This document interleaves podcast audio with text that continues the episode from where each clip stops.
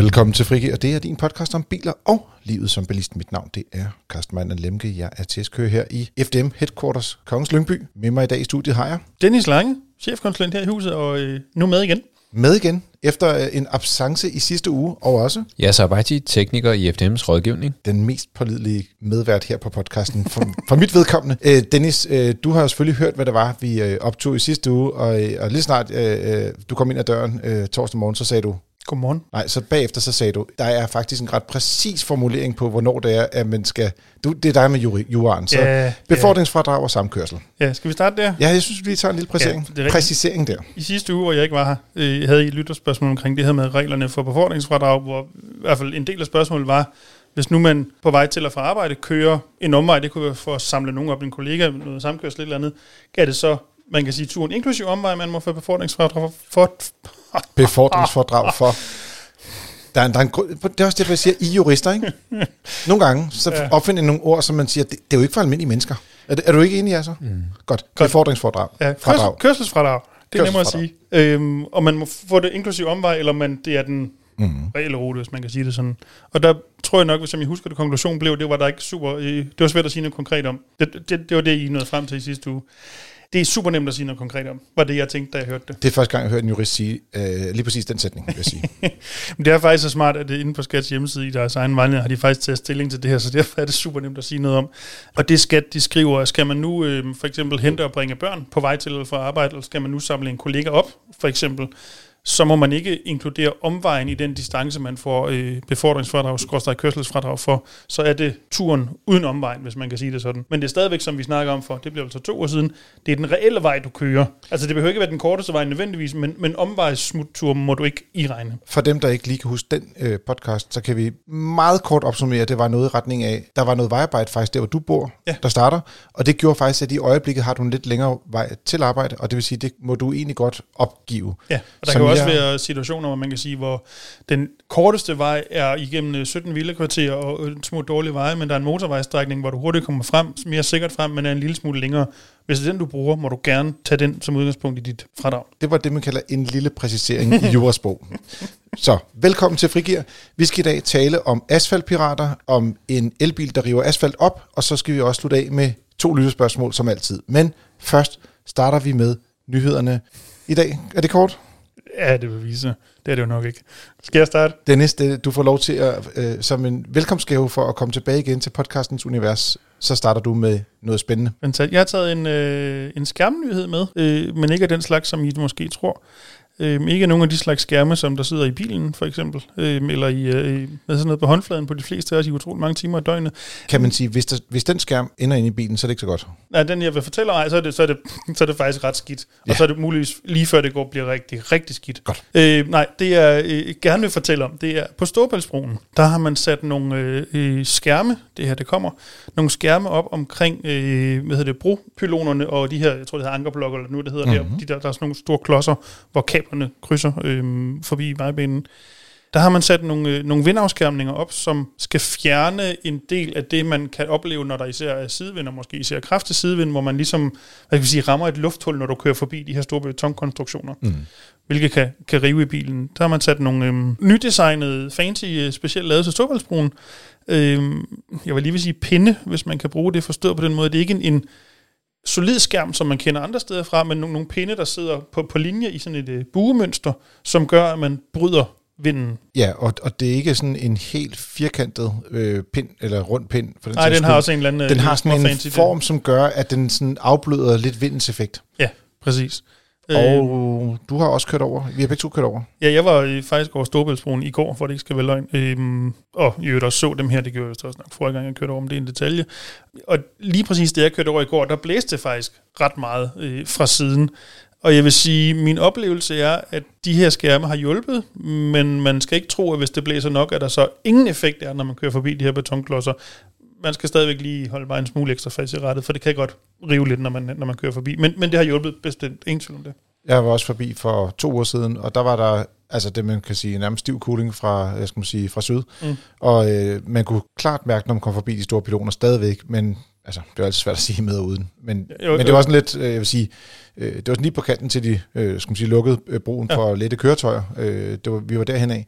Øh, men, men det var mere behageligt i hvert fald. Før i tiden, der blev bilerne kastet meget, når man kom forbi det. Ikke? Ja, men, præcis, Ja, nu kører jeg præcis. forbi øh, broen i en ny bil hver gang, så det er lidt svært at sammenligne for mig jo. Nå, nå. Mr. Fancy derovre. Nå, ja, der sker tusind ting og sager.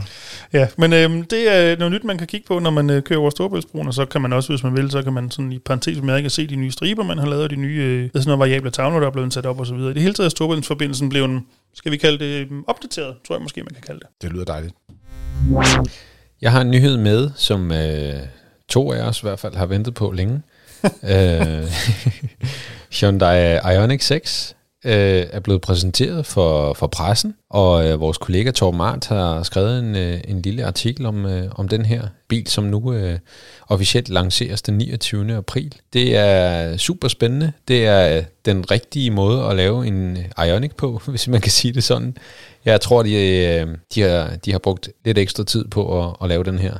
Ja, for man kan jo sige, det vil hvis vi kigger på teknikken i det, og for den her skyld også øh, sådan på den elektroniske del af, af kabinen, så er det nøjagtigt ligesom en Ioniq 5. Mm. Men med, i stedet for, at Ioniq 5 er en relativt stor, relativt firkantet SUV, så er det her en relativt lav, ret vindglat sedan. Lige præcis. Og så har den fået sådan noget som, som uh, Matrix LED uh, endelig. Det er super fedt. Det har jeg glædet mig til, at man også kan få et ordentligt lys i, uh, i en Hyundai-bil. Så det glæder jeg mig rigtig meget til at prøve. Så har vi også fået priser på den. Det synes jeg faktisk også er interessant, fordi vi har ligesom gået og tænkt, hvor, kan jeg vide, hvor den her den lander henne. Øhm, og den øh, billigste variant, den øh, starter fra 375.000, og der får, man, øh, der får man et lille batteri på 53 kWh. Det er lige en bil efter dine drømme på den konto, ikke? Fordi det er faktisk mindre, end det er i deres, øh, skal man sige, Ioniq 5, som man kan mm. vel betragte. SUV-udgaven af den samme bil. Ja, ja.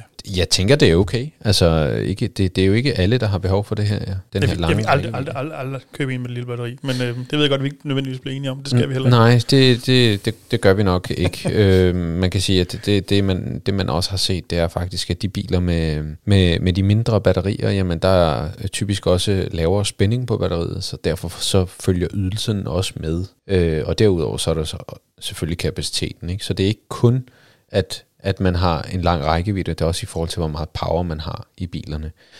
Og så kan man også øh, få den med det store batteri, altså 77 kWh, det samme som i de nyeste Ioniq øh, 5, altså 23-modellerne. Øhm, og ifølge vores kollega, så hvis man gerne vil have den øh, med, med noget lækkert udstyr, jamen så øh, i en advanced pakke, øh, hvor man får øh, Matrix LED øh, og elbetjente forsæder, en, en bedre nødbremse og noget fartpilot, varme i bagsæderne og head-up display, så kan man nøjes med den nette sum af 430.000 kroner. Som vist, jeg kan ikke huske, om du sagde det, meget nærmest præcis passer med prisen på den tilsvarende Ioniq 5. Lige præcis. Og 100 procent. Ja, og, og der hvor jeg synes, det er interessant, det er, at, øhm, at den her bil, den skulle jo efter sine have mulighed for at blive opdateret OTA. Det ved jeg så ikke om... Det kommer faktisk også, nu har jeg selv jo en Kia-ejer i et andet univers, men det er jo næsten det samme her. Øh, De, de kan blive også øh, OTA-opdateret fremadrettet. Mm. Det har de vel også lovet på 5'eren i... Ja, Det kom- det kommer også på et frem, tidspunkt. ikke? Ja, præcis. Mm. Men der skal også lige komme noget interessant software på de bilen, kan man så roligt sige, før det rigtig giver mening. Lige præcis. Og det er, det er fedt, at vi, øh, vi får den her ja, halv Porsche, halv øh, Hyundai, halv et eller andet. øhm, Nævnte du noget om rækkevidden på den? øh, nej, det gjorde jeg faktisk ikke. Jeg nævnte ikke noget om rækkevidden på den. Øhm, Vil du nævne noget om rækkevidden på den? Nej. øh, ja, for den mindste model, så er det 430 øh, kilometer cirka.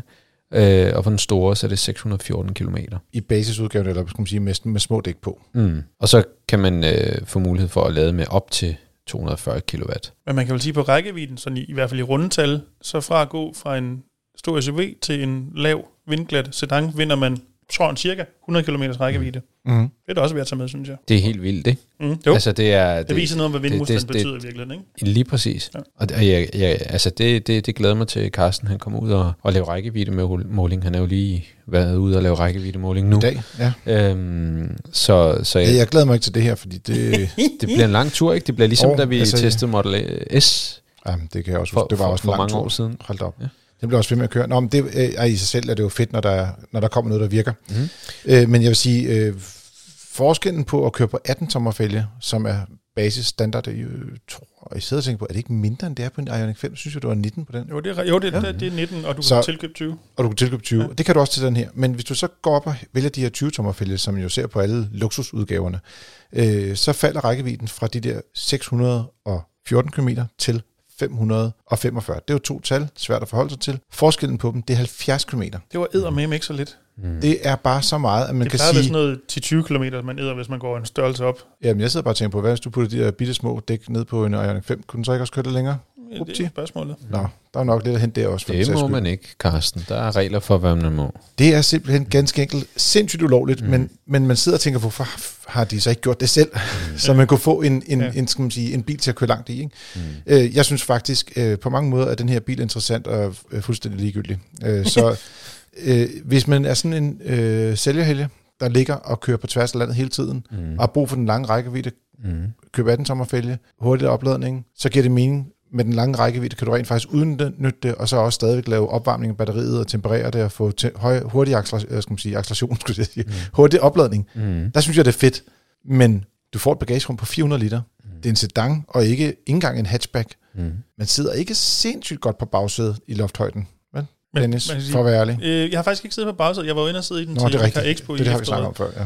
Jeg var sad på passagersædet foran, Ja. ja. og bevares, det var meget hurtigt, og jeg vil ikke udelukke, at man muligvis, at nogen har justeret med det. Der kunne jeg i hvert fald konstatere, som sædet var der, kunne jeg ikke være der i, øh, i, i hvad hedder det, i højden, mm. til trods for, at det var foran. Jeg håber, det er fordi, at sædet ikke sad så langt ned, som det kunne. Øh, Jeg, jeg kunne godt være der, men Ja. jeg, jeg lidt smule lavere end dig. Men jeg tror faktisk godt, du kunne have været der, hvis du havde justeret den. Ja, øh, det, og i, som sagt, det gik hurtigt, så jeg glæder mig faktisk til lidt at prøve den rigtigt, Rigtigt. rigtigt. på et eller andet tidspunkt. Mm. Ikke? En lille ting, jeg bemærkede, jeg ved faktisk ikke, om det står i artiklen, men jeg kom til at se det på prislisten, da jeg tilfældigvis lige var inde og kigge på den. Noget, man nu kan få en Ioniq med, som man jo ikke kunne få femmeren med i Danmark, i parentesmærket, det er de her øh, digitale sidespejle. Det kan man få lov at tilkøbe til 6'eren, Det er som jo ser fuldstændig nøjagtigt ud som dem, man i andre steder i verden kan kø- tilkøbe til 5'eren. Så, altså det er samme teknik. Mm. Øhm, og de er ikke helt så fikse som for eksempel Audis eller Hondas øh, elektroniske sidespejl. Det er stadig en relativt stor klods, men muligheden er der i hvert fald. Ja, jeg skal ikke nyde noget af det der. Jeg synes, uh, kameraer uh, som sidespejl, det, det, det, det kan mine øjne slet ikke finde ud af. Hverken som sidespejl eller som bagspejl. Det, det, det synes jeg ikke fungerer særlig godt. Uh, men det er fedt, hvis man ønsker det. Jamen, uh, Ja, ja, ja. Jeg, jeg har jo lige kørt næsten 400 km med det på motorvej, der fungerer det fantastisk. Men da jeg skulle bakke ud af vores kælder, der var det irriterende. mm. Så det er lidt det der med, at jeg synes det der med fornemmelsen af afstande er sværere mm, i det digitale, Mm. men det er også en tilpasning, fordi jeg kan huske, da jeg kørte med den sidste gang, det var så øh, den, skal man sige, den, der hedder e-tron, øh, Audi e-tron, øh, der var det faktisk, da jeg kørte med det i en 3-4 dage, så synes jeg bare, det var det fedeste, fordi du kan se meget mere, når det er mørkt. Du kan se meget, Ja, ja, altså, ja. det er utrolig meget mere skarpt. Mm. Der er ikke nogen blindvinkler overhovedet. Den kan, altså, fordi Bortset fra spejlet- knæet fra din pa- medpassager. De må ikke sidde med knæet deroppe. Nå, okay. Det må man ikke, Nej. For der er en airbag, så Ja, ja, man skal ikke derop med benene. Ja, det vil jeg lige sige. Øh, så, men, men det er klart, men jeg synes også, at øh, Audi kunne godt have placeret skærmen lidt højere op, ligesom det er i en øh, hvad er det, Honda E. Der sidder det faktisk lidt bedre. Der sidder det højere op. Lidt Ja, mere ja. naturlig måde, man kigger efter det. Fordi det er det, man er vant til. Men når man først vender sig til at bruge de her skærme rigtigt, synes jeg faktisk, det går ok.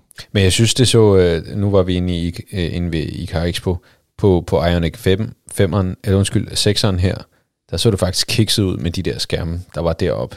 Jeg synes ikke, Mm. det, fun- det, det altså, de er i hvert fald ikke, som jeg husker det, jeg, jeg, i hvert fald som de sidder på 5'eren, jeg er ret sikker på, at det er nok det samme måde, de sidder på i 6'eren. De er ikke sådan på den måde super integrerede, men ligner lidt mere en lille tablet, man har sat op. Ja. Sådan. Og det Mm, virker sådan lidt kikset, synes jeg. Det var den kort nyhed, som man siger. Meget kort. Ja, ja. Jeg har taget en, også en kort nød, det bliver det her så, øh, omkring øh, Teslas øh, lynlader. Øh, og da jeg i sin tid øh, lavede øh, artiklen, og vi har faktisk glemt at tage den med her sidste uge, så det er lidt pinligt, kære lytter, det beklager vi meget. Der var Øh, ingen, der havde opdaget det, hvis du kan sige Ja, men, men jo, fordi vi omtalte den faktisk kort, men jeg troede faktisk, vi havde talt længere tid om den øh, før, øh, fordi det var så lang tid siden, jeg havde, var gået i gang med at lave research til den. Øh, Øh, det er sådan, at Tesla har i, i hvert fald mindst 18 ladepakker i Danmark nu, fordi at i sidste uge, der åbnede de op i Frederikshavn, som vi talte om, at det var på vej. Øh, og det vil sige, at der kommer yderligere 22 ladepakker i hvert fald, øh, lidt afhængig af, hvor meget de øh, når at øh, åbne mellem, at vi optager og at vi udgiver. så øh, det går lynhurtigt med Tesla nogle gange, øh, og det vil sige, at de kommer op på, på mindst 40 ladepakker inden for den næste års tid i, herhjemme. Og det er sådan, at især i København øh, og Nordsjælland, hvor der faktisk ikke har været så mange lavet parker i hvert fald. Der er begyndt at komme enkelte steder med en 3-4 lader og sådan noget, men der har ikke været sådan et større sted, man kan køre hen og virkelig få øh, juice på en elbil. Hvilket det jo kun er Merkel og Tesla i den grad har solgt biler i selv samme område. Ja, men det er Men fordi, jeg ved godt, de folk kører sig lade hjem og lader, Ja. ikke? Men, Ja, ja. men finten er, at nogle gange, så skal man bare lige have lidt ekstra på, for at kunne komme videre i Mm. hverdagen, fordi man har regnet forkert, eller opladeren ikke virkede om natten, eller et eller andet øh, totalt åndssvagt, som man får mega stress over. Og så gider man ikke at køre til Køge for at lade, og så vil man gerne kunne lade i nærheden af København. Og der kommer nu øh, fem øh, ladepunkter i og omkring København, øh, nord, syd, øst, vest, skulle jeg til at sige. Og derudover også i Hillerød, hvor der virkelig har manglet noget i lang tid, også for dem, der er sommerferiegæster, der skal derop og, og ligesom øh, lade et eller andet sted, og så også i Hørsholm også, eller Hørsholm Kokkedal. Vi mangler lige at få de endelige lokationer på stederne, men, men det kommer stille og roligt. Man kan gå ind på vores hjemmeside og læse om det. De har også nogle øh, ret interessante priser hos Tesla. Altså, de har jo åbnet op, så man også kan komme ind, når man er ikke Tesla-kunde. Altså, man er ikke har en Tesla. Hvad er det, der er stadig? Er det to lavede Tesla-faciliteter eller sådan noget, der ikke er åbne, eller er de blevet åbnet også? Jeg kan ikke huske det. Ej, der, der er- der var nogle enkelte, der ikke blev åbnet, da alle de andre blev Ja, jeg nær tror faktisk, det er oppe på fire, for at være ærlig. Men, være. men nogle af dem ligger lidt op af deres værksted og sådan noget, som, Mm. hvor man siger, okay, det er fair nok, eller op af en forhandler Ja. øh, lignende Men ting. de, de fleste er åbne for alle for, for alle, ja. Ja. Og, og, og det gør også, øh, man skal så betale lidt flere penge for at lade, hvis man ikke er Tesla-ejer. Men du kan så også tegne et abonnement, ligesom man tegner hos for eksempel Ionity, og eller øh, Ionity har også nogle aftaler med en masse forskellige bilfabrikker, hvor du for 100 kroner om måneden kan få billigere strøm. Mm. Det gør så også gældende her hos Tesla. Og øh, der har vi været inde og, og, og tjekke. Øh, de har sådan lidt, at de, de har en, en, en lidt højere pris om eftermiddagen, og en lidt billigere pris resten af døgnet. Ja, for jeg synes også, jeg rent at have hørt nok både dig og vores kollega Elias Toko snakke om, at i hvert fald til tider, så at Tesla, uanset hvor løs vægt du kommer med, han har sagt, kører med nogle ret gode priser i forhold til konkurrenterne. Ikke nødvendigvis altid, men du kan godt ramme en ret god ladepris. Ja, altså vi, vi tog en, en, skal man sige, en, en måling i midten af marts måned, og der var det øh, cirka 2,5 kroner øh, for de lave takster. Øh, men for abonnenterne for Tesla, der er det 1, øh, 1 kroner 80. Mm. Så øh, hvis man kører øh, altså, i, i grov træk, når man kigger på de forskellige ladestationer, der er nemlig forskel fra ladestation til ladestation, hvad prisen er. Og det kan jo godt virke en lille smule forvirrende, men i virkeligheden så går man jo så ned, og så kan du faktisk få den optimale pris, i stedet for de bare siger, at alle steder får den, at de justerede prisen op de steder, hvor det rent faktisk var dyre, øh, altså give efter den dyreste pris på markedet den dag, så går de ind og siger, godt, hvad er, hvad er den reelle pris der, hvor det er, du kunne tænke dig at lade. Øh, så øh, altså jeg har set det ned til 1 kroner 45 per kilowatt-time i, i lynladning. Det er, Det er er fint. helt vildt billigt. Det er rigtig billigt. Øh, så øh, yes, men om ikke andet, øh, uanset om man er Tesla eller andet ejer, så kan man få lov til at lade der. Og det er sådan, at øh, når man tilmelder sig den her ordning, øh, når man har en bil i Danmark og laver en profil på Teslas hjemmeside, så kan du faktisk også lade i udlandet. Det vil sige, at du kan lade i Sverige, du kan lade i Tyskland, du kan lade i Frankrig, du kan lade i Italien, du kan lade Mm. alle mulige steder med en elbil. Så det er faktisk en vild god funktion at have, når man kører på sommerferie. Også fordi at de har abonnementsordninger øh, ordninger ned til en måneds binding, lidt ligesom man kender fra sin... Mm. Det var øh, faktisk bare et tegn for sommerferien, for eksempel. Ja, ligesom med streamingtjenester kan også være en måneds binding, Mm. men konkurrenterne Ionity tager et års binding. Det vil sige, hos dem skal du, hvis du går direkte til dem, betale næsten 1800 kroner for at få lov til at få adgang til billigere strøm. Mm. Mm. Men der kan du nøjes med at købe en måned til 100 kroner hos Tesla. Så jeg vil sige, til dem, der skal på sommerferie i deres elbil, og ikke rigtig ved, hvordan de skal få billig strøm, fordi de ikke har en eller anden anden ordning, så kan det være rigtig interessant. Og så den sidste ting, det er, at de har selvfølgelig lavet de her ladpakker, som er, passer perfekt til deres egne biler. Det er klart. Øh, det kan man jo godt forstå. Det betyder også, at de kan lave nogle kortere kabler og sådan noget. Det har de så fundet ud af, at hvis de skal have gæster på deres pladser, så bliver de nødt til at have nogle længere kabler. De er så på vej i de nye lader. På vej i Holland har vi set nogen, der er åbnet. Men øh, det er sådan, at nogle gange så, så optager de altså nogle ekstra pladser, som så generer nogle Tesla øh, eller andre ladekunder. Men sådan er livet, og de har sindssygt mange pladser generelt set, og det er meget sjældent, der er kø for at få lov til at lade. Så det var lidt omkring opladning Mm. i en fart.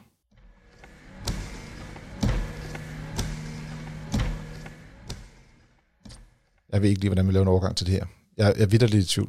Nej, jeg, jeg, var faktisk, jeg troede, du faktisk havde en tanke med at lave så meget tryk på fart, da du øh, sluttede det andet segment af. Nej, men det er ikke så meget det, Dennis. Det er mere det her med, at når man, når man skal tale om noget som asfaltpirater, altså kan man sige skibberhøj og to skovle asfalt, det kan man ikke sige. Det er også lidt kikset. Men i faktum er, at det, i Danmark er der en gang imellem nogle, øh, skal man sige, skumle typer, som man kalder asfaltpirater. Mm. Og en asfaltpirat, det er en type, som på en eller anden måde får tilegnet sig noget asfalt af en tvivlsom kvalitet, og så kører de ud og sælger det til private mennesker, og så går de ind og banker på døren og siger, prøv at se, vi kan se, at din indkørsel, den ser lidt gammel ud. Skal vi ikke lige smide noget lækker asfalt på din øh, indkørsel, så er alting godt. Og der skal man bare sige nej, så meget man kan sige til. øh, og, og, og bede dem om at køre, fordi der er så mange eksempler på folk, der får noget af det her, øh, skal man sige, pirat, asfaltpirat, øh, øh asfalt, øh, hvor der er det gået galt bagefter, fordi at øh, det bliver lagt forkert, der er ikke blevet lavet ordentligt underlag, og det ender med at blive markant dyrere at fjerne det, end den øh, lave pris, man har fået lov til at købe det til i forvejen. Ja, så vidt nogle gange så er det heller ikke nødvendigvis den pris, du blev lovet til at starte med, der så ligesom de opkræver dig med øh, øh, øh, et, et strengt blik i øjnene, når de så er færdige med deres klaphoggeri. Det er udfordringen med pirater. De er svære at stole på. ja. Som udgangspunkt. Ja.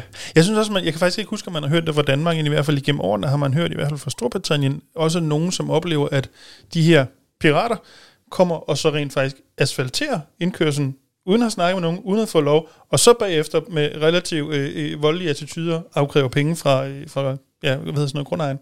Ja, siger det, nu har du fået asfalt, så nu skal du lægge 30.000. Det øh, er simpelthen øh, skidt, og man kan også sige, at øh, det er faktisk heller ikke lovligt, øh, og skal man sige, asfaltindustrien er ude og, og ligesom advarer mod det også, og det siger, at det er i strid med dørsalgsloven at faldbyde arbejde, som det er tilfældet her. Så man må faktisk heller ikke købe det på den her måde. Det, øh, typisk kan man også sige, de her altså, asfaltpirater, det er ikke lige frem med CVR-nummer og digital overførsel af alle øh, Næppe.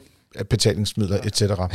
Så det er lidt en, øh, jeg vil sige, det er, det er lidt en skæv vinkel i forhold til det, vi normalt taler om med biler og bilejerskab. Men der er jo nogle biler, der har en indkørsel, hvor man kunne sige, åh, hvis jeg lige kunne få noget asfalt til halv pris, det kunne være fedt. Så ender det bare med at koste tre gange så meget, så det er ikke så fedt. Men jeg faktisk sige, man ser det jo, synes jeg, relativt sjældent derhjemme, at en indkørsel er asfalteret. Om det så har noget med pris at gøre, eller om folk synes, at fliser er pænere, eller grus eller perlestil, men, men det er relativt sjældent, at man ser asfalteret indkørsler. Ja, jeg, jeg foreslog til min kone, jeg sagde til hende, hvad med vi tager hele forhaven og asfalterer den? Man kan få grøn asfalt, så vil naboen ikke kunne se det. Når man kører forbi en vending, så vil alting bare være mm. grønt. Og så vi, kunne, vi kunne parkere biler overalt. Kunne du se det, skat? Bil, overalt kan vi have biler. Du kunne have plads til alle dine biler. Ja, men Ja, faktisk. men, og tak. Men øh, også når man er gæster, så nogle gange så øh, fylder man jo op ude på vejen og sådan nogle ting, og tænker, det var skidesmart at have sådan Hvad med sådan en, øh, måske sådan en kunst, kunstgræsbane i stedet for? Så ligner det lidt, men, men man kan vel alligevel formode at parkere på dem, uden det sådan går alt for meget stykker. Ja, men de er også ved at blive forbudt nu ja, med alle deres øh, plastikstumper og ja, dæk. Ja, ja, det er men, rigtigt. Ja, der er mange forslag der, men jeg vil sige, det skal man sige nej til kunststofgræsbaner øh, på ens øh, indkørsel. Man skal også sige nej til, til det her asfalt, man kan få fra asfaltpiraterne. Ja, så har du enten været asfaltpirat eller fået tilbud fra dem? Nej, jeg bor heldigvis i lejlighed, så jeg skal ikke øh, døje med alt sådan noget her. Men øh, fodbold 5-6 gange om ugen, så jeg kender godt til kunstgræs og, og sådan noget. der, er du, der er du eksperten. Tjek. Men øh, hvad det, gå ind på FDM.dk, læs lidt omkring de her asfaltpirater, men vigtigst af alt er det bare, hvis der kommer nogen og gerne vil sælge dig noget, så bare sig nej. Ja, og så måske bare for en god undskyld. Skulle de nu blive truende, så ring til politiet. Lige med det samme. Ja, om ikke andet, tro med, ring til politiet og sig, du gør det. Øh, så kan man gøre det eller ikke gøre det. Men så kan det være, de skrider. Forhåbentlig. Som lovet, så er ugens testbil en, der river asfalt op. Om ikke andet, så var det en, øh, en bil, som i ved lav temperatur med vinterdæk og øh, skal man sige, fugtige veje lavet hjulspind med forhjulene, når man vil accelerere, hvilket var lidt irriterende. Kia EV6 GT, mm. det er, øh, vi har jo haft EV6'erne inde af et par omgange, og nu er de kommet med deres sportslige model. Den ligner jo udvendigt lidt alle de andre, så har den lige fået et par grimt farvede bremsekaliber øh, og en øh, lidt anderledes front. Og ikke mindst så har den fået øh, nogle motorer, der samlet set yder 585 hestekræfter og er det 740 Nm mm. moment. Fedt. Jeg var det er helt sindssygt faktisk, for at være ærlig.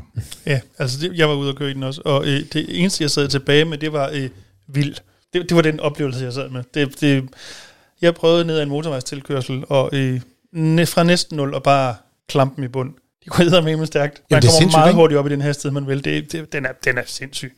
Nu prøvede jeg ikke øh, i, i slummertæppet fra Tesla, deres plætmodel. Øh, jeg forestiller mig, den trods alt er hurtigere, øh, men, men der er ingen, der kommer til at mangle kræfter ved en EV6 GT. Det tør jeg simpelthen godt sige.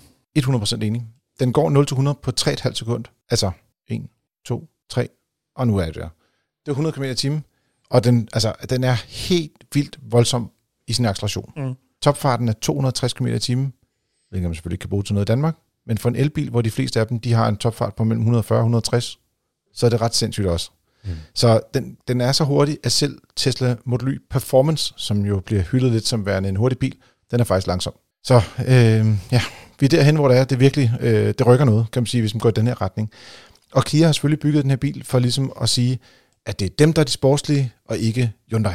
Det er ret vigtigt for dem. Og Ja, men det- der snart kommer en GT-udgave også af, Ja, en, af ja, ja, Ioniq 6, ikke? ja, en udgave, det er vel sikkert Ja, det, den hedder så men N ja, ja, i stedet ja, for. Yes. Har det ikke sådan over tid skiftet, om det var Kia eller Hyundai, at koncernen synes, der skulle være det sportslige mærke? Mm, det har øh, teknisk set altid været Kia, der var det sportslige, og Hyundai, der var det luksuriøse. Okay. Hvor, da de så begyndte at lave Hyundai N-modeller, hvor passede det så ind i den? Det var nogen, der snød. Super. Jamen, fair nok. Men, jeg men der er ikke nogen tvivl om det. Det er faktisk de bedste. Øh, på benzintiden er Hyundai's N-modeller de bedste. Altså deres øh, øh, største bil, altså den, den fedeste bil, kan man sige, øh, den de brystede sig af, øh, Kia, var jo den her Stinger, Mm-hmm. øh, som var en ret fed bil faktisk. Uden at have kørt i den, ja, super fed. Øhm, Og håbløst meget langsommere end det her. jo jo, men, men man kan sige, det, det var en fin bil, altså det var, det var noget helt andet fra Kia, Mhm. øh, rigtig fin performance, og i den her grønne omstilling, jamen så må den jo, så må den jo forsvinde, og så er det det her, der er alternativet. Så øhm, det er ligesom for at sige, nu, nu bevæger vi os videre, og så har vi noget andet. Øhm, jeg, synes, jeg synes faktisk, det var, en, øhm, det var en fin bil. De der gule, skriggule kaliber, de var totalt kikset. Og de her øhm, syninger og sådan, øh, detaljer i kabinen, dem kunne jeg heller ikke lide. Og så var der den her øh, Er, er vi egentlig enige alle sammen her så? tre, Eller Dennis? tre forskellige motorlyde i bilen også. Ja, plus ingenting. Ja, øh, det, ingenting var god. Øh, de, de, de tre andre, de var sådan lidt, ja, det var meget sjovt, men, men sluk lige. Jeg tror, da jeg kom ned i den, efter du havde kørt i den, der stod den på den der, hvor den havde sådan en, en, en sådan noget, der mindede om en lyd fra en benzinmotor. Mm. Men den synes jeg ikke var fed. Jeg kunne bedre lide den der fake Hans Zimmer-lyd fra BMW'erne. Den Ja. kan du ikke lide. Nej, jeg synes, det, det, det er lidt kikset. Men jeg kunne ikke lide at købe nogen af dem. Altså, jeg nej, også bare fra. nej, jeg, det, det, enig. Det var, det, var, det var bedst, når, det var, når den var stille. Jeg mindes ikke, at, at lydeffekterne irriterede mig, som jeg lige når jeg sidder og tænker tilbage. Ja, havde du den tændt? Øh, Det er jeg jo Nej. så også i tvivl om, for at være helt Nej, ærlig. nej, jeg vil bare sige, du har ikke haft den tændt. det kan jeg sige med det samme. Det tænker jeg også, fordi ja. det, det, det er du ikke i tvivl om, og, og, og den, øh, den reagerer jo på, på baggrund af, hvor, hvor hårdt du træder Ja, på ja, ja, speederen. ja. Så hvis du, hvis du har prøvet den der acceleration, så vil du også blive lidt forskrækket over, hvor højt det egentlig Mm. det siger. Oh, han skulle også lige ind i syv undermenuer for at komme derhen. Ja, ja. Så Ja. har jeg ikke gjort det. Nej. Hvis det ikke er øh, koblet på automat, så, så tror jeg bestemt, jeg har gjort det. Men jeg vil så sige, jeg synes faktisk, de gule eller neongrønne eller pågående bremsekaliber, dem synes jeg faktisk er meget cool.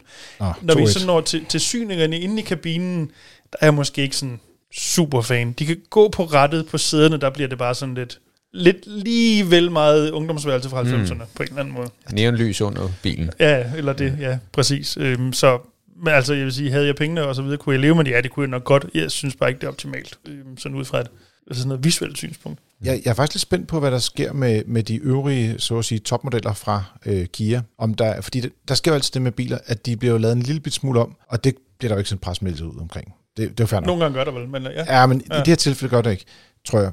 Øh, knapperne til øh, sædevarmen og retvarmen, de sidder lige foran den knap, man bruger til at, at tænde og starte bilen med. Mm. Øh, det er touchknapper, hvis ja. du tager øh, de dyre udgaver af den normale V6. Ikke basisudgaven, for den har den nemlig ikke. Den har nemlig også trykknapper, ligesom der her. Mm.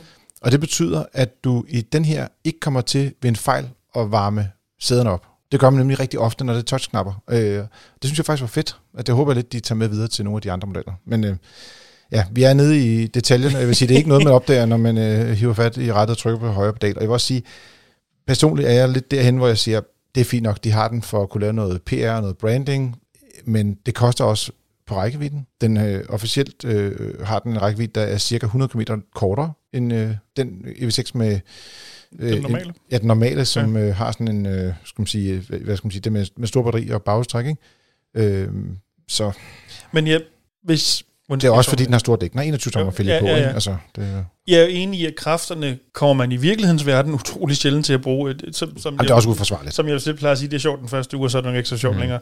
Øhm, det gode er jo så, fordi jeg synes i virkeligheden, udseendelsesmæssigt udefra, der er det her utvivlsomt den bedste version af EV6'eren. Du får den lidt mere aggressiv front, og så øh, øh, hvad hedder sådan noget, øh, kanterne rundt omkring hjulbrøndene er malet i karrosserifarven, hvor de er sorte på de standard, som ser ikke sådan super optimalt ud. Til gengæld, det kan man jo også få, hvis man køber den i GT Line-udgaven, Præcis. som er noget billigere, ikke har de samme kræfter, men har stort set de rigtige designelementer. Har du læst ikke, hele min anmeldelse nu?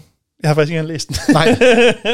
Godt. Jamen, Jeg tror faktisk ikke, bare du kan tal videre, tal videre. Det er godt. Fælgene tror jeg måske, der er en fordel. Dem tror jeg ikke, du kan få den her type, eller nøjagtigt den her fælg i Det må GT man ikke Line. sætte på, siger jeg så, fordi det er forskellige størrelser. Ja, men, øh, men bortset fra det, så får man samme udseende ud af GT-line stort set. Og den går 0-100 på 5,2 sekunder, hvilket jeg jo stadig vil sige er rigeligt. Det er ikke langsomt i hvert fald.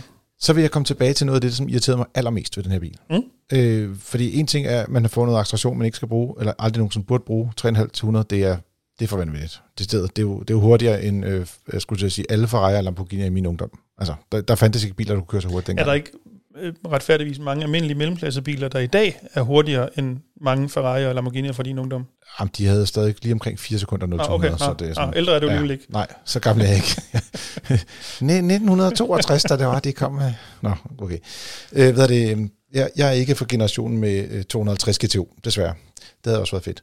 Men jeg vil sige, det, jeg synes faktisk, at når du kommer ind i den her bil og skal sætte dig til rette, så det man finder ud af, det er, at der er ikke elsæder i. Mm. Og, og det, og det jeg, en topmodel, og den er jo, øvrigt, den kostede 500.000, da de præsenterede den, nu koster den 600.000 med de priser, der er kommet nu og sådan nogle ting. I forhold til Tesla er det måske ikke så godt. det havde været fedt at have en pris på 500.000, men okay. Øh, alle de andre konkurrenter, der passer det faktisk meget godt med, øh, hvad den koster. Men ingen elsæder. Og så kan du, hvis du skal justere øh, og du ligger og kører en lidt længere tur, så vil man jo godt lige justere en gang, imellem, bare sådan lige, man ændrer sin, altså rygposition, ikke? Det kan du så ikke gøre, fordi det er jo, hvis du hiver i den, så, altså, så kan den jo lande på bagsædet, mm, så at sige, ja. ikke? Altså, øh, og, og længdejustering er, er også, øh, skal man sige, manuelt. Det vil sige, den kan du heller ikke sådan bare lige justere 2 cm frem, 2 cm tilbage, som også kunne aflaste en lille smule, når man ligger og kører. Og det synes jeg faktisk er noget af det, der vil irritere mig hver dag. Men det er jo ikke fordi, jeg prøver på at forsvare det, fordi jeg er sådan set enig i din pointe, men det du virkelig betaler for, det er kræfterne, og ikke nødvendigvis en topmodel med så meget luksus, som du kunne forestille dig. Ja, Altså, men, det- men det- derudover har den jo alt luksus, du kan forestille Jo dig. jo, men det har den, de almindelige jo næsten også jo i virkeligheden, ikke? Jo, men, men den der GT-line, som jo så koster, øh, nu koster lige under 500.000, Mm. øh, den synes jeg faktisk er det bedste kompromis, hvor du både får længere rækkevidde for det første, øh, og så får du også alle de der, altså du får stort set alt det udstyr, du kan få i den bil. Lige på nær de der Matrix-forlygter, som øh, de, de jo så ikke kan finde ud af at sætte i en EV6 endnu. Nej, desværre. Det, det, er en, det er generelt et problem. Lyset er ret dårligt på bilen. Og det er også fedt at have en bil, der kører 260 km i timen i Tyskland, når du ikke kan se noget om natten. Det, vil du gerne se det, der slår dig ihjel, eller vil du hellere bare, du ved, få det dø. hurtigt? Ja. Jamen, det er derhen, ikke? Altså, man sidder og tænker, at det er faktisk utroligt, at, at man ikke øh, prioriterer lys højere i en bil, der er så ekstremt hurtig. Ja. Jeg ved mærke i, øh, når sådan man kører, der skifter rundt imellem køreprogrammerne, øh, det var primært mellem normal og sport, øh, hvor jeg kunne mærke, altså i normal er den jo meget sådan hissig og porterende. Når man så smider den op i sport, så får den lige øh, øh, tre øh, ved jeg, sådan noget, omdrejninger mere på, på skalaen. Det er virkelig... Øh, altså, så skal du næsten kigge på speederen før, så bare springer du fremad. Men der var også en GT-mulighed, ikke? Ja, det, er den, det- det er den knap. Ja, det er nok- det, ja, ja. det er det er GT-knappen, du trykker Ja, på for ja. ligesom at øh, øh, skal man sige, frigive vilddyret. Ikke? Ja, ja. Altså, den går fra at køre, øh, være en voldsom hurtig bil til at være psykopatisk. Ja, præcis. Altså, så, groft sagt, ikke? Ja. Altså, som sagt, man hvis der var lidt fugt på vejen, ikke, så lavede det bare hjulspænd. Ja. Altså, øh, øh, i gear, så at Ja. sige, eller nu er den jo altid i gear, ikke? Så Det føles virkelig som det hele filen bare, du ved, sådan står spændt og klar, og ja. uanset hvad, ikke? Det er jo ret vildt. I min ungdom, der var jeg jo en, en- en glad bilentusiast. Nu er du stadig? en gammel surmand. Nej, ved det. Så, øh, så på, på nogle steder, der kan jeg faktisk godt lide den her type biler. Altså, hvor der er, der også er lidt til, pas, altså, til den passionerede bil, Mm, ja. øh, køber, ikke? Men jeg er nok lige, øh, øh, altså jeg er ikke engang fyldt 50, så jeg er lidt skuffet over det allerede nu, det er sket, men jeg, jeg vil bare så gerne have haft det der elsæder. ja, så red mig, du er yngre. du, Ja. Er du ikke rundet 40 endnu, vel? Nej, ikke nu. Nej. Hvad, hvad siger en under 40-årig til sådan en bil så? Jamen, jeg synes, den er, altså, den, den, er, den er meget fed, øh, og jeg er helt enig med, med, med Dennis, det her...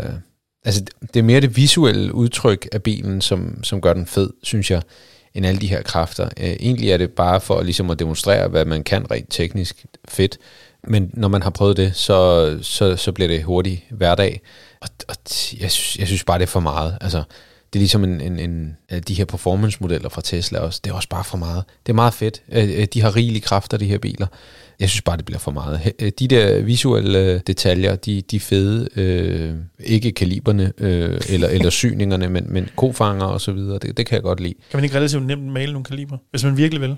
Øh, det vil i hvert fald være på øh, to-do-listen, hvis det, hvis det var min bil. Øh, men, men altså, øh, jeg, synes, jeg synes, det bliver for meget. Det, det, det, det gør det. I hvert fald for mig. Jeg, jeg, jeg, jeg vil ikke købe sådan en bil her. Altså, det, Jeg synes også, den har lidt det der med, at den, den er selvfølgelig strammet lidt op også. Nu og det større fælge på og lidt mere, øh, skal man sige, øh, stram undervogn.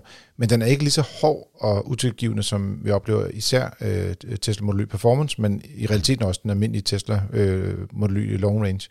Så det er ligesom om, der er en lidt mere komfort i den på den konto. Mm. Øh, det, det vil jeg give den. Øh, jeg lavede rækkeviddemåling på den, og hvad det, øh, kom ig- altså igennem uden at sådan sige, få, få smerte eller øh, skader nogen steder. Og, og vi har sådan, vi kører sådan en temperaturkorrigering, altså vi måler ved en eller anden given temperatur, og så har vi en, øh, en, en tommelfingerregel i forhold til rækkevidde øh, om vinteren og om sommeren, øh, baseret på vores målinger på øh, en række biler, og den har vi så overført også på den her bil selvfølgelig. Og det vil sige, at vi siger, at den har et spænd, der hedder fra 315 km ved 0 grader op til 375 km ved 20 grader. Mm. Og det vil sige, altså, nu er det jo sådan, hvis man så skal kunne lade hurtigt på den her bil, mm. så skal der være mindst 20% strøm på den. Men hvis du så er på en lang tur ned igennem Europa, så lader du aldrig over 80%, og du må kun lade ned til 20% og, og så begynder, og så med en lidt kortere rækkevidde, altså om sommeren vil du have en rækkevidde på op til 180 km, så skal du lade igen. Det, jeg synes, det begynder at blive sådan lidt, altså det bliver lidt fjollet, ikke? Men så vidt jeg husker, så, så har den faktisk stadig en forholdsvis høj effekt, selv over de 80, så vidt jeg husker. Det, det kommer jo an, an på, hvordan den kommer ind også, tror jeg. Ja, og hvor, ja, hvordan ladekuren kører, ser ud generelt helt set. Ikke? Helt enig, men, men jeg synes bare, at, at, at jeg kan huske, at den, øh, at den, at den lader... Du kan godt gå op til 90 procent måske, hvis du, hvad du tænker på? Ja, det, Men det er jo heller ikke altså 10% ekstra. Så kan du lægge øh, 18 km oveni nærmest. Ikke? Det er lidt mere måske. Ikke? Mm. Men, ja. Nå. Men om ikke andet vil jeg sige, det, det er ikke bilen til øh, langdistanceturen. Det er for folk, der godt vil have noget, som der kan lidt ekstra. Mm. Øh, og, og som er fascineret af det der, altså godt vil vinde øh, bilkortduellen med deres venner, øh, mm. når de mødes øh, til kort aften, eller hvad de har gang i. Man kan læse øh, artiklen om bilen inde på vores hjemmeside, Øh, og så vil jeg bare gøre opmærksom på, hvis man siger, åh, oh, det lyder fedt, den der Kia EV6, men jeg kunne godt tænke mig den øh, uden nogen hestekræfter med et meget lille batteri, så er det sådan, at øh, Kia lige har lanceret øh, en, en øh, privatleasing-løsning. De er begyndt nu, de siger, vi er nu nede på at kunne levere biler på mellem 9 og 12 måneder. Det er super stolte. Wow! wow. Under et år. Hold da op. Øh, men de får så også en del biler med et lille batteri, og dem er der ikke så mange, der bestiller. Øh, men så kan man faktisk lease den i stedet for. Og det kunne faktisk være en ret god måde at komme ind i det her elbilsunivers, for at finde ud af, om det er noget for en, plus man ikke hænger på en elbil, der har et lille batteri, når den bliver ældre. Så, altså, så, så risikerer man ikke den overvejende sandsynlighed, at værditab er større, fordi batteriet er for lille. Ja, og lidt afhængig af, hvordan verden ser ud, så er det ikke engang sikkert, at det rent faktisk er for lille, hvis jeg så jeg får ret i vores antagelser omkring alt i verden. Ja, i 2027. I 2027, mm-hmm. præcis. Det er der, vi har. Nå, det er der, vores folk... Oh. Der, er, der, der er et par endnu.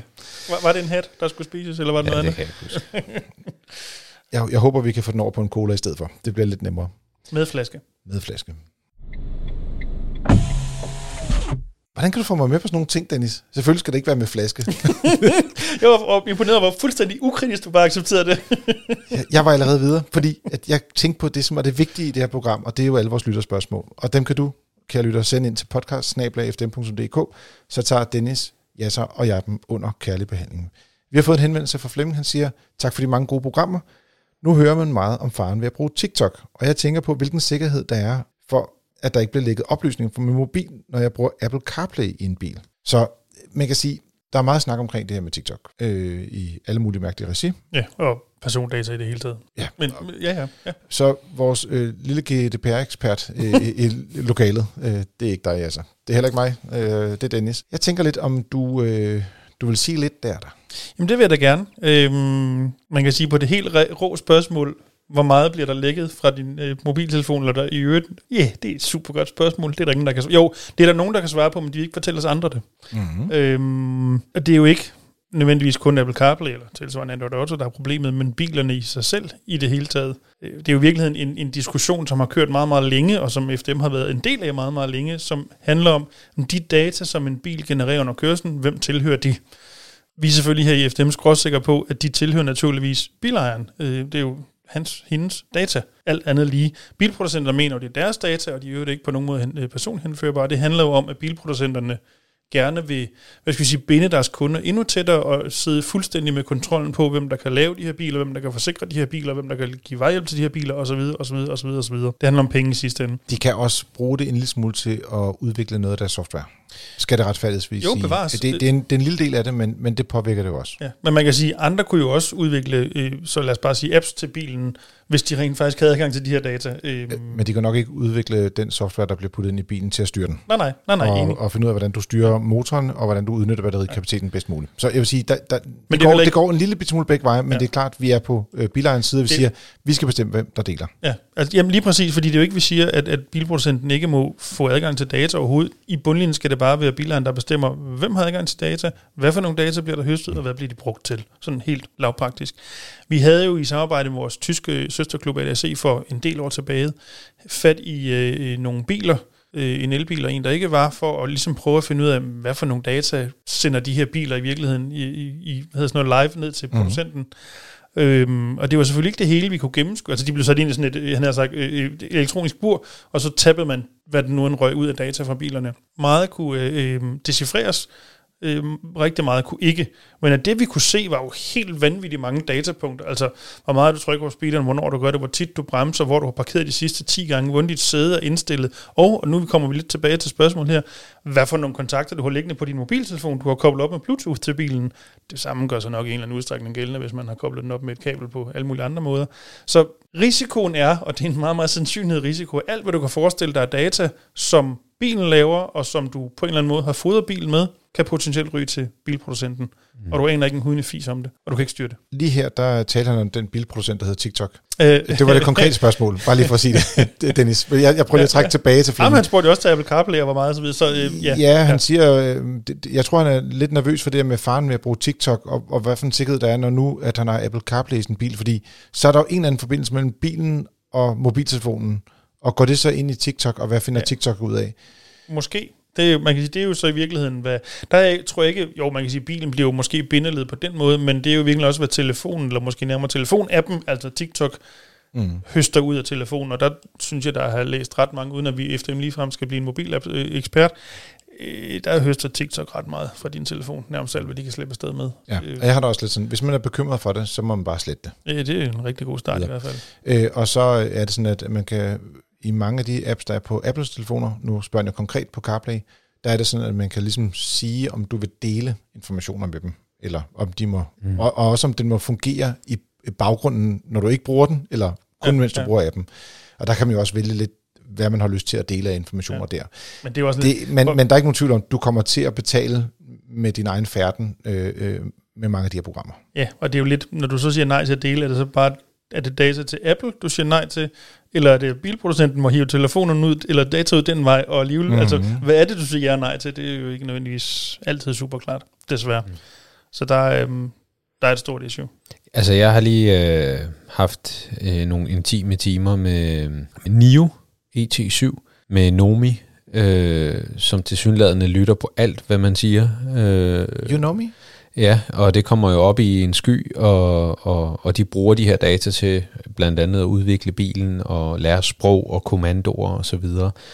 Den Find ud af, optager, hvor du bor, hvad dine børn hedder, hvad du ja, i skole. den optager faktisk også øh, din køretur og inde i kabinen, og øjnene er åbne, og øjnene er lukket, og jamen, altså, Prøvede du at, at, at dække for kameraet? jeg prøvede at- at lukke øjnene og lade som om, at, øh, at, at jeg ikke kiggede, og så, øh, og så sagde den, jamen, øh, du skal være opmærksom, bla bla bla, øh, mm. og Mhm. så videre. Øh, drowsy, drowsiness, øh, et eller andet, ikke? Øh, Den, den laver også sådan et, ko- et kaffesymbol med Ja. den der lille øh, figur der, Ja. som gør, at man bliver sådan helt creepy.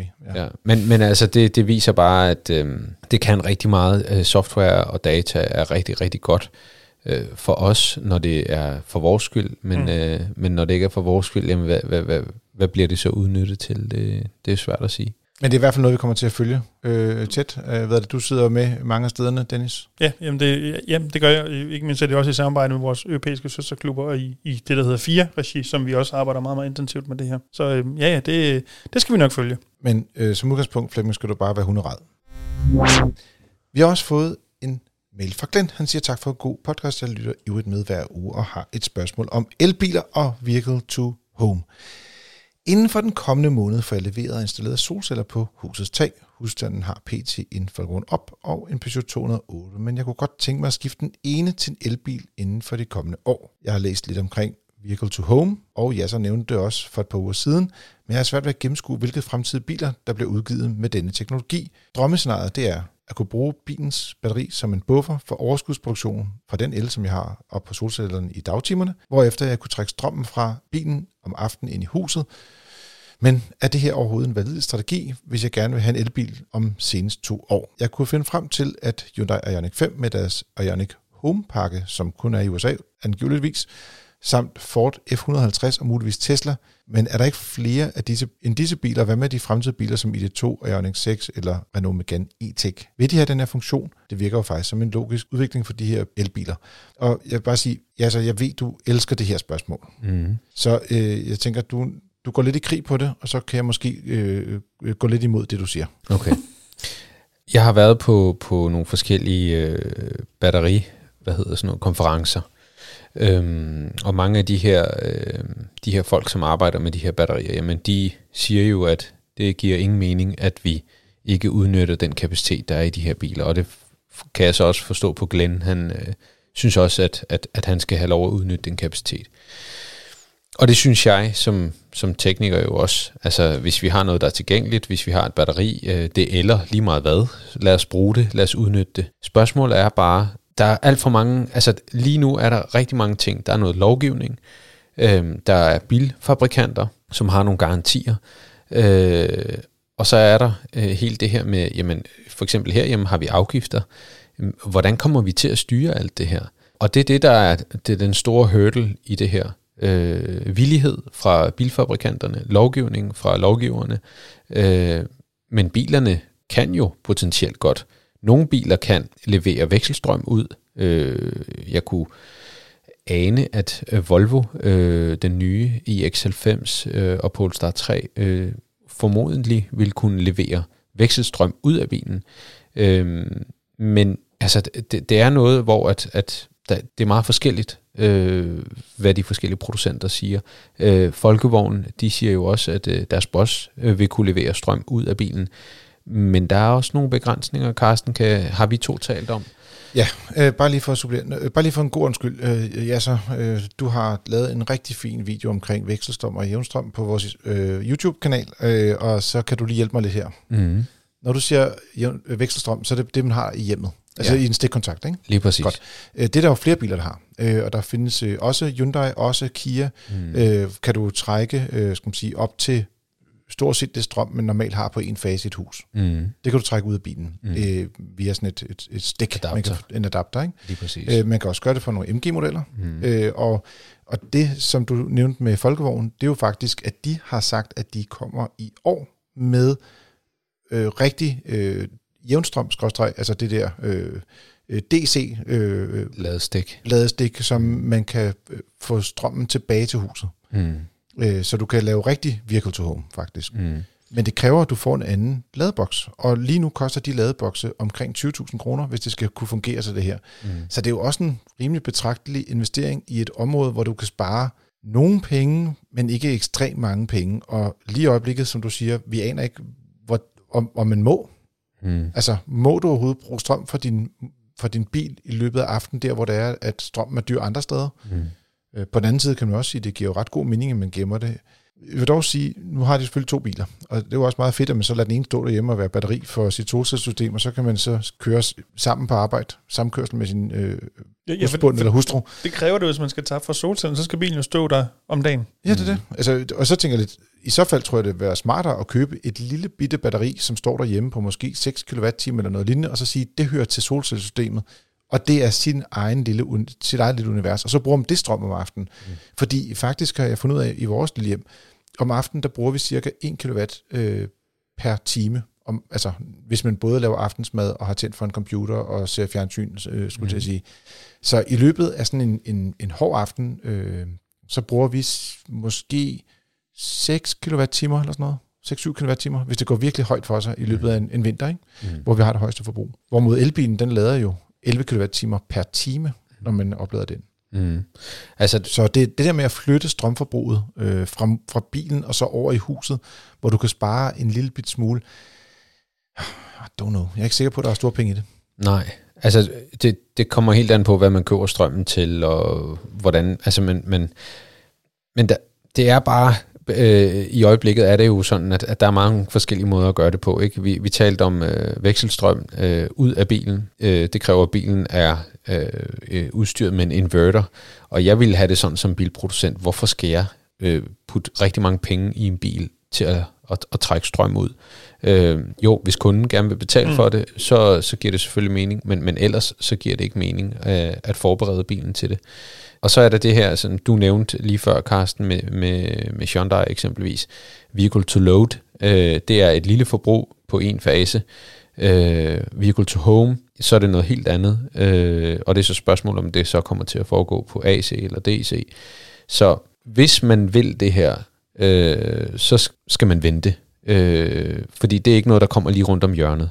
Og, og jeg, du sagde noget til mig lige før, ja, så, som jeg glemte at sige, mm. øh, svare på, og det er jeg ked af, øh, også for lytterens vejen, fordi de giver jo, var lige ved at gå glip af ekstremt vigtig viden. Øh, så, men den kommer her, for jeg har lige fundet et billede frem. Mm. Øh, da vi havde i det boss til test, der sendte jeg et billede til dig. Mm. På det billede, der står der, øh, bidirektionel opladning. Mm. Det er vehicle to home øh, på mm, ja, mærkeligt dansk. Ja, ja. Strøm, ind og, strøm ind og strøm ud. Eller, Præcis. Ja så står der... Tovejslader. Tovejsladning. Så står der her på bilen, altså det, det er primært ud af bilen, man tæller, fordi at ind af bilen, det gør den jo i forvejen. Mm. Forhåbentlig. Forhåbentlig. Ja. Så siger den resterende driftstid, 4.000 ud af 4.000 timer. Nej, okay. Altså, men det giver så en eller anden form for grænse. Der var lige en grænse til. Resterende energimængde. Og skal vi lige huske på, det er levetid for hele bilen 10.000 kWh. Så det er ikke noget, man skal bruge nødvendigvis i, det, i, i den tilfælde der, som man skal sige, en daglig løsning, men måske en, en, en nødløsning en gang imellem. Hvis altså, du så kan spare 50 øre per kilowatt-time, ja, ja. Øh, og du må kan få 10.000 af dem, øh, så er det 5.000 kroner. Ikke? Hvis du kan spare øh, 2 kroner, ja, så begynder det at være 20.000, som det koster at købe den der lidt dyre lader. Øh, jeg, jeg, jeg tror bare lidt... Øh, jeg kan godt forstå, at øh, bilfabrikkerne er bange for deres batterier. De giver jo en garanti på dem, men kommer til at slide lidt mere på dem. Men jeg tror, der hvor det er, at elbilerne kommer til at redde øh, skal man sige, strømnettet øh, på den måde, at de kommer til at lægge en kæmpe belastning, men man kan så give lidt tilbage, det bliver det her med, at man stopper opladningen på mange biler samtidig for ligesom at stabilisere netværket, eller man, man, man kører lynopladning, hvor det er, men man måske ikke får strøm hele tiden, men man i, i, måske peaks på et halvt eller helt minut ikke får opladning på bilen for at redde netværket. Det er der, man kommer til at se den store gevinst, øh, som det er lige her og nu. Ja, vi glæder os i hvert fald til at se, hvad, hvad teknologierne, øh, hvilke teknologier kommer til at vinde indpas, og hvil, hvilke, hvad kan man sige, forskellige teknologier de forskellige bilfabrikanter mm, egentlig kommer til at, at, at gå efter. Mm. Ja, fordi vi mangler jo noget sådan ret, altså der er mange idéer, men det konkrete, man skal forholde sig til, det. ja, vi vil gerne se vi det, gerne og vi kan se, det fungerer i virkeligheden, mm. og sætte det til derhjemme, fordi du har ret i, altså, altså have et batteri på 77 kWh, det lyder vanvittigt, ikke? Altså, mm. det er jo nærmest om sommeren øh, 10 dages øh, strømforbrug, ikke? En lille sjov ting, som, som jeg nogle gange tænker på, det er, at, at hvis du tager en, øh, en fossilbil, øh, en Porsche 911 eksempelvis, oh, det var dejligt. Øh, og stiller den, så, øh, så sker der ikke noget. Altså som sådan med bilen. Den skal vedligeholdes øh, og så videre. Øh, med, olie, med, med, med, med olie ja. og så videre, ikke? Men lad os sige, at den står i en opvarmet garage, Dennis. Mm. Tager du en Taycan og stiller samme sted, så bliver den dårligere for hver dag, der går, fordi den er udstyret med et batteri. Så tingene skal jo udnyttes. Kan, kan du mærke, hvor du, du skaber panik, spreder panik lige nu? Jamen, jeg er sådan set ligeglad med, med, at der bliver spredt panik. Det er jo sådan, virkeligheden er. Et, ja, man skal et, også sige, at den bliver dårligere, men det er lidt ligesom, øh, altså jeg er også blevet dårligere til at spille fodbold, end jeg var sidste år, mm. fordi jeg er blevet lidt langsommere. Markant det dårligere. ja, det her, det kalder det kalder på en kamp, ja, altså, ude i den virkelige verden. Vi må se, hvordan det, vores status er nu. Men jeg vil bare sige, men der, der er en, det bliver dårligt, men det bliver jo ikke sådan øh, fra, fra 100 til, øh, til 0 eller 100 til 50. Nej, naturligvis Nej. ikke, men, men man kan sige, at det er bare, øh, altså den, øh, de batterier, som, altså et batteri bliver degraderet fra, fra den dag, det bliver produceret, mm. og det gør det også i en elbil. Derfor så handler det også om at udnytte den kapacitet, som elbilen har, og om man så kører i den, eller bruger den til at levere strøm til et hus, eller til, til at lave kaffe, eller whatever. Altså, det, det skal udnyttes, fordi jamen, øh, det er begrænsede ressourcer, øh, eller det, det, det er dyre ressourcer, vi har brugt på at lave de her batterier, og derfor mm. skal de udnyttes bedst muligt. Personligt kan jeg sige, at jeg er super glad for, at vi har lidt for stort batteri, eller det er ikke voldsomt meget større, men og vi kører så lidt, så nærmest alle batterier er for store. Men forleden dag, der kunne jeg vente med at lade, til det kostede 37 øre per kilowatt-time. Mm. Utrolige ting, man har glædet sig over, når man bliver ældre, hva'? Mm. Det er bare sådan et spare penge. Altså, det er, jo, det er fantastisk, det der. Men, men, så alene det der med bare at vælge en anden dag at lade på, kan man rent faktisk få rigtig meget ud af, når Mm. man er elbilsejer. Det vil jeg bare sige. Andre dage koster det jo, altså halvanden krone vil jo også være billigt mm. i virkeligheden, ikke? Hvis det har været ekstremt dyrt på en dårlig dag, så koster det måske sådan noget, altså de mest ekstreme priser er jo 8-9 kroner, ikke? Mm. Så øh, der er kæmpe forskel der på, hvornår man lader. Mm. Der tror jeg, man vil øh, kunne se en større besparelse, end ved at begynde at købe sådan et øh, vehicle-to-home-system. Lad os se.